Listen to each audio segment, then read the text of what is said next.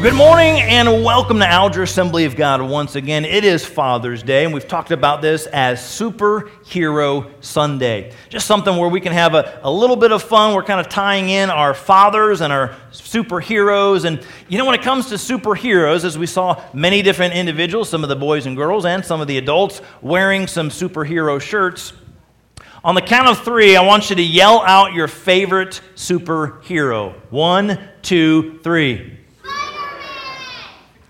Superman, Spider Man, Batman, Iron Man, Hulk. Uh, Avengers movies with a, a, lot of these kinds of people are on there. Superman movies and Spider Man movies. Uh, the, the cartoon movie, uh, The Incredibles, uh, came out by Disney. So there's lots of different kinds of superhero television shows and movies.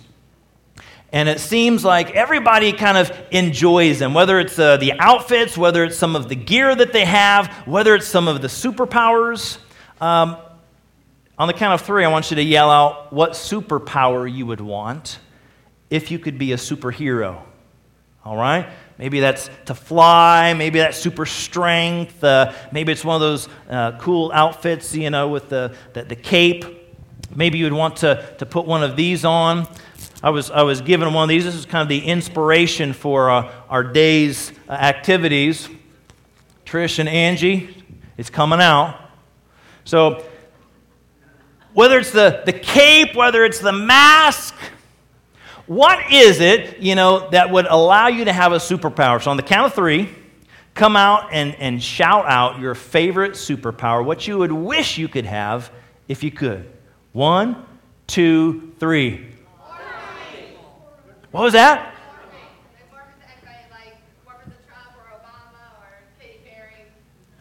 Yeah. So, all kinds of special skills and all kinds of special talents. And for some people, oh, they, they would want a cape like this to be able to fly, right? Some uh, maybe want the x ray vision. Some people want, I mean, just all kinds of stuff where you would say, here is the superpower that I would love to have. So, when we, we talk about superheroes, we're looking at this morning how to be a hero, but not necessarily like an Iron Man or a Thor or one of these other uh, movie creations. But how can we, how can you and I, whether we are fathers or not, it's something I think would apply to all of us, how can we be a hero even without a cape, even without a mask, even without some kind of special skills or tool belt or special flying ability. So, the balance of our time as we work through, we're going to spell out that word hero, H E R O, and just look at a few biblical principles this morning on how we can be a hero even without a cape. So, yes, it certainly is something that we're going to challenge and encourage our fathers and our grandfathers with, but that doesn't mean everybody else just sits and not listens because it's principles from God's Word that I think would apply to all of us. So, letter H how can we be a hero even without a cape? Help others know the Master the master, the leader. There, there's always a mastermind when it comes to these superheroes or getting together. There's, there's some kind of leader, some kind of master. And Ephesians chapter 6, verse 4 says, Fathers, do not exasperate your children. Instead, bring them up in the training and instruction of the Lord. He is our leader, He is our master. We are to, well, First of all, we've got to make sure that we have our life right with God. Before we bring anybody else to know about the Master, before we help anybody else to know who He is, we've got to make sure our life is grounded in God first. So we've got to know God and help others to know Him. The message, the message version, it puts it like this Fathers, don't exasperate your children by coming down hard on them. Take them by the hand and lead them in the way of the master. It's not just enough to, to kind of point the way, it says, take them by the hand and lead them. guide them, walk them in the way of the master.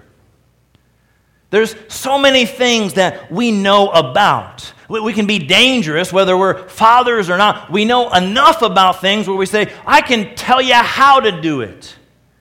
Doesn't necessarily mean I'm doing it myself, but I'll tell you how to do it.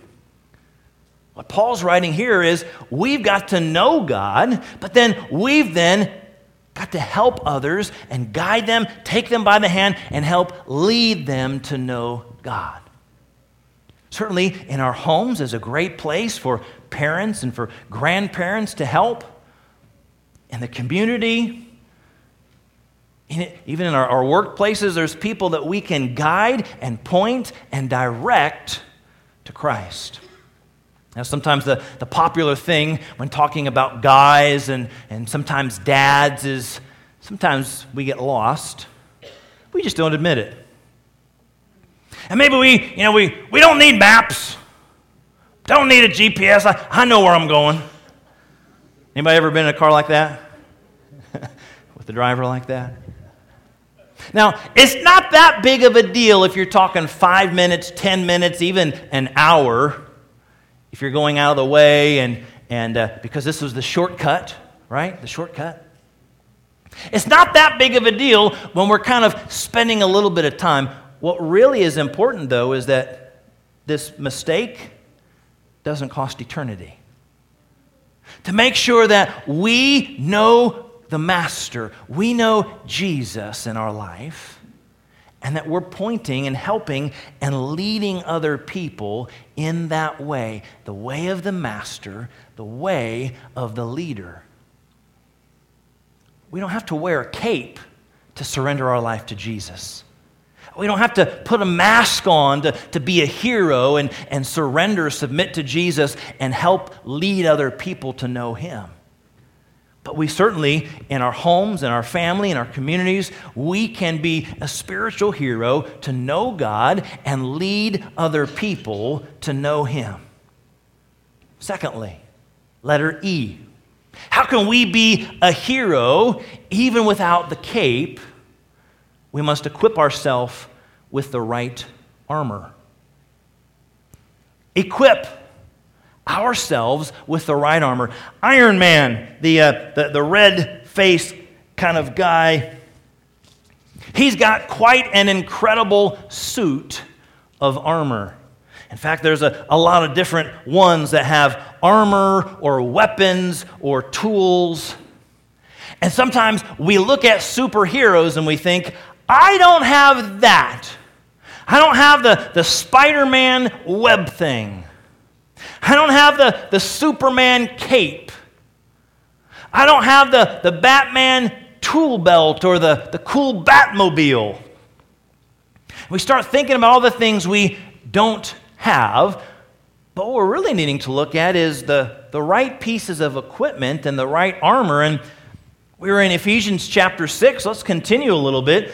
A little later in the chapter, verse 11, Paul writes this Put on the full armor of God. Put on the full armor of God so that you can take your stand against the devil's schemes. He's saying we've got to be fully equipped. In, in our armor, we don't just pick and choose. I think I'll put this on, but I think I'll wait for this. We've got to be fully equipped, fully armed with what God is preparing for us. Verse 12, he says, Our struggle is not against flesh and blood but against the rulers and authorities and powers of this dark world, against the spiritual forces of evil in the heavenly realms. In other words, he says, understand who you're fighting against. Recognize the right enemy. Sometimes we get things con- confused and conflated. It's individual against individual. What Paul's writing, he's saying we're in a spiritual battle. There's an enemy of our souls that's trying to get us away from God. That's the enemy here. So, what does he say? Verse 13. Again, put on the full armor of God so that when the day of evil comes, you may be able to stand your ground, and after you've done everything, to stand.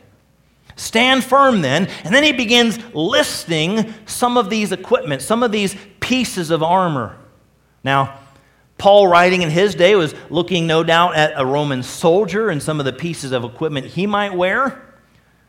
We might look at football players and some of the pieces of equipment that they wear, many people looking up to sports heroes. Today, on a Superhero Sunday, we see many superheroes that have pieces of equipment or armor or tools.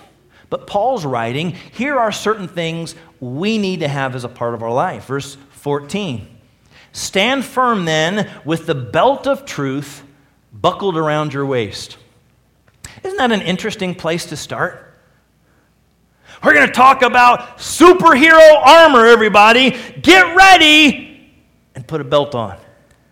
Yet, as, as Paul's writing, he's writing about some of these Roman soldiers in, in uh, Bible days, Jesus' time. Uh, they wouldn't necessarily have the, the kinds of clothing that we wear today. They're more than likely wearing tunics, long flowing tunics. So they would need a belt that they could kind of tuck the lower portion of their tunic into to be ready and prepared for the fight and for the battle. Many times, people and scholars would say these belts could be up to six inches wide, probably leather, nice and strong, that would hold everything in place, and kind of the foundation for everything else that this soldier would be wearing. That belt is the foundation. But Paul writes, have the belt of truth. Everything starts with truth, but it starts with God's truth. Today's day and age and culture, uh, what we tend to hear is, well, that's, that's good for you. That's true for you, but, but this is true for me. No. There's God's truth, and then there's opinion. We don't live our lives based on what we think or what we feel on any particular day. We base it on the Word of God. That is the foundation. We start with the belt of truth. If your belt is not in place, everything else is going to fall down. The other pieces of equipment that you're going to try to hold and have and wear. So he's saying, start with the belt of truth. Our life as a father, our life as an individual must be founded not on feelings or opinion, but on truth, the Word of God. Then he says, with the breastplate of righteousness in place. The breastplate, what protects our main chunk, the main part of our body. Behind our chest, there's some, some pretty vital organs. There's a beating heart in there. Got to protect that. Oh, then there's the stomach in there. We have got to protect that, right, Leonard? Yes. Gotta, gotta keep that protected. Heart and stomach and lungs and intestines and kidneys and, I mean, all kinds of organs. Sometimes we're not even sure what they do. We just know we need to keep them inside. This, this breastplate, it's a protection on all those things that are inside. He says it's the breastplate of righteousness, right living in the sight of God, righteousness. The enemy, Satan's going to try to prevent you and I from living right, from living righteously, from obeying God. So we start with this, this belt, this foundation of truth. Make sure that, that He's what we're basing our life upon, and then do our best to live right. That's going to be protecting all of us. He continues then, verse 15, with your feet fitted with the readiness that comes from the gospel of peace. Shoes that Roman soldiers might wear were thick and, and reinforced, maybe with even some, some nails or studs in them. They, they probably, well, we know they didn't have the, the Nikes and the boots and, and the other things that we have today for incredible strength and stability and traction. So they would try to have some of these, these shoes with some, uh, some spikes or studs, perhaps, to try to give some stability, some footing, to help quickness of, of movement in their war. How we stand is going to determine how we would fight, how we would enter the battle. He's saying, have your feet fitted with the gospel of peace. We can stand upon God's peace. Comfort and peace, even in times of heartache or trial or difficulty. So we start with His truth, we live right, we stand upon His peace. He says, verse 16, in addition to all this, take up the shield of faith with which you can extinguish all the flaming arrows of the evil one. Now, one of the superheroes, in fact, the, the one that we were pinning the A's on was Captain America. He's got the, the star, red, white, and blue, the star on his shield, and it's kind of a, a fancy shield. The shield that Paul writes about is the shield of faith. Roman shields might be more rectangular instead of circular, probably constructed of wood, edged with iron, covered with some metal or leather.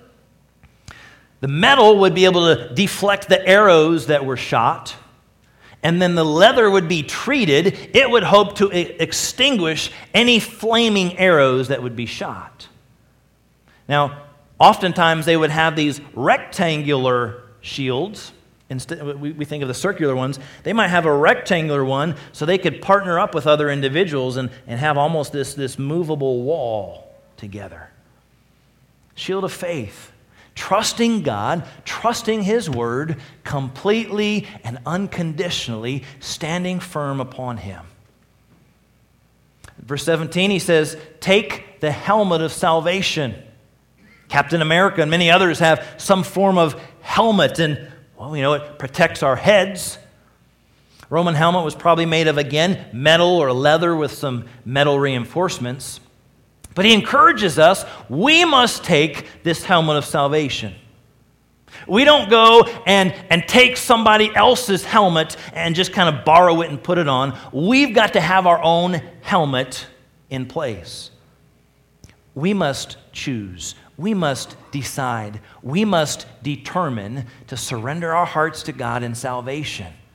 Uh, we, we can't live our, our life underneath somebody else to say, well, Mom was a Christian, dad was a Christian, grandma was a Christian, grandpa was a Christian, so I guess I'm good. If that's the case, you've probably been given a great grounding. You've probably heard God's word. But each and every one of us, we have a personal choice, a personal decision.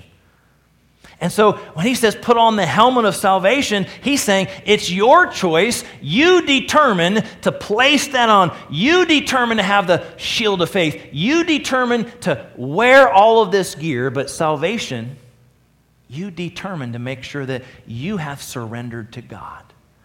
We've got that privilege and that opportunity, so let us be grounded for the battle. And then finally, he says, take the sword of the Spirit, which is the Word of God. Every other piece was a defensive piece.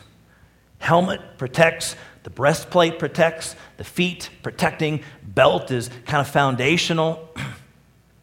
All of these things were protecting except the one offensive weapon, the sword. We don't need two or three or four or five offensive weapons when we have God's word. There's power in the Word of God. Hebrews says it's living and active and sharper than any two edged sword, and it pierces to the dividing of soul and spirit and joints and marrow. Roman soldiers, they would, they would practice many, many times and, and lengthy times during the day with their sword to be good and to be skilled with it. Why? Because their life would depend on how they used the sword. If you can't handle a sword well in some person to person combat, you're probably not going to make it. In much the same way, we've got to be skilled, being able to use and utilize and be into God's Word because our very life, our spiritual lives, depends on knowing what God has said and following what God has said in His Word. Read it, Study it, learn it, memorize it, share it, obey it. But make sure that we don't show up empty handed to the battle. We've got to have all of these pieces of equipment. It wouldn't do any good to have everything but the helmet of salvation and not have chosen and not have made sure that our life is right with God. It, it wouldn't be very useful to have all of these defensive weapons, but leave the Word of God home and not read and not study and not learn and not grow and not obey. Uh, we can kind of defensively protect ourselves, but we don't have the offensive weapon, the utilization of God's Word. He says, make sure that you are fully armed. Make sure that you are fully prepared. So the E shares with us make sure that we are fully equipped with the right armor, God's armor. Here's the R. How can we be a hero even without a cape? Recognize our true power source. Referenced in the video and encouraged by our opening video, Ephesians chapter 6 verse 10 as we stay there for just a little bit longer. Right before this description of the full armor of God, Paul writes, Finally, be strong in the Lord and in his mighty power. We can often focus on us. We focus on our skills and our strength. And we look around, we've got all varying degrees of strength, right? You notice we didn't have an arm wrestling contest for Father's Day. I mean, take a look around. There's probably a handful of people you're, you're glad you wouldn't be competing against. I am not the buff and tough and strong physically pastor. Now, for whatever reason, and this will probably floor you, and for whatever reason, I can't remember why, but when I was in high school, I asked for a weight set. It's okay to laugh. I'm kind of laughing now, too. I don't know why. So uh, for birthday or Christmas, I got some kind of you know little weight set, the, the, the barbell with weights and the, the dumbbells, two sets of dumbbells, and then weights that you could you know put on either one of them. They would be interchangeable. I don't know that I ever used it, but I got it. Went to Bible college and I didn't take them with me. I think they were at home. I came to Galion the first place of ministry. They went downstairs to the basement of the apartment. Don't know that I ever used them. We got married. We, we got our own home. Weight set went down in the basement. Don't think I ever used it. Came to Lima, bought a tri level house. The weight set went in the basement level of the tri level. Don't think I ever used it. Came here to Alger and, and bought a home. There was in the garage and then eventually made its way into the sunroom. And I, I remember using them uh, maybe once, on the high side twice. And the last couple years or so, we put them out for garage sale or sold them on Facebook or something. So I am not the rough, tough, physical specimen of strength. I know some of you are. Some of you are. But sometimes we go based on strength, or, or, we go based on skill, or we go based on experience, or, or we go based on connections, and we have all these different things that we think are so important. Certainly, strength is, is one of those. The Incredible Hulk is one. You know, he, he gets mad and, and oh, he, he, he gets strong and he can bust everything. And we say, I don't have that strength in me. I, I feel kind of weak. I feel this. I feel that.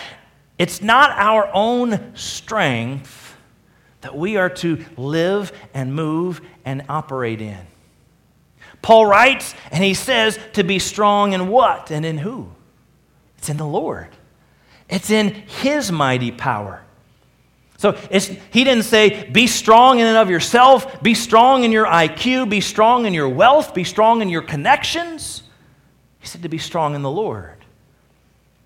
See, here's the thing no matter how strong we think we are, we're weak.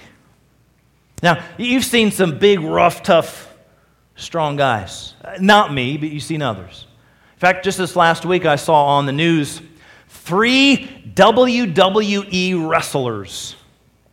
Now, that's the fake wrestling, that's the entertainment wrestling, but they're still big, strong, rough, tough, muscular guys.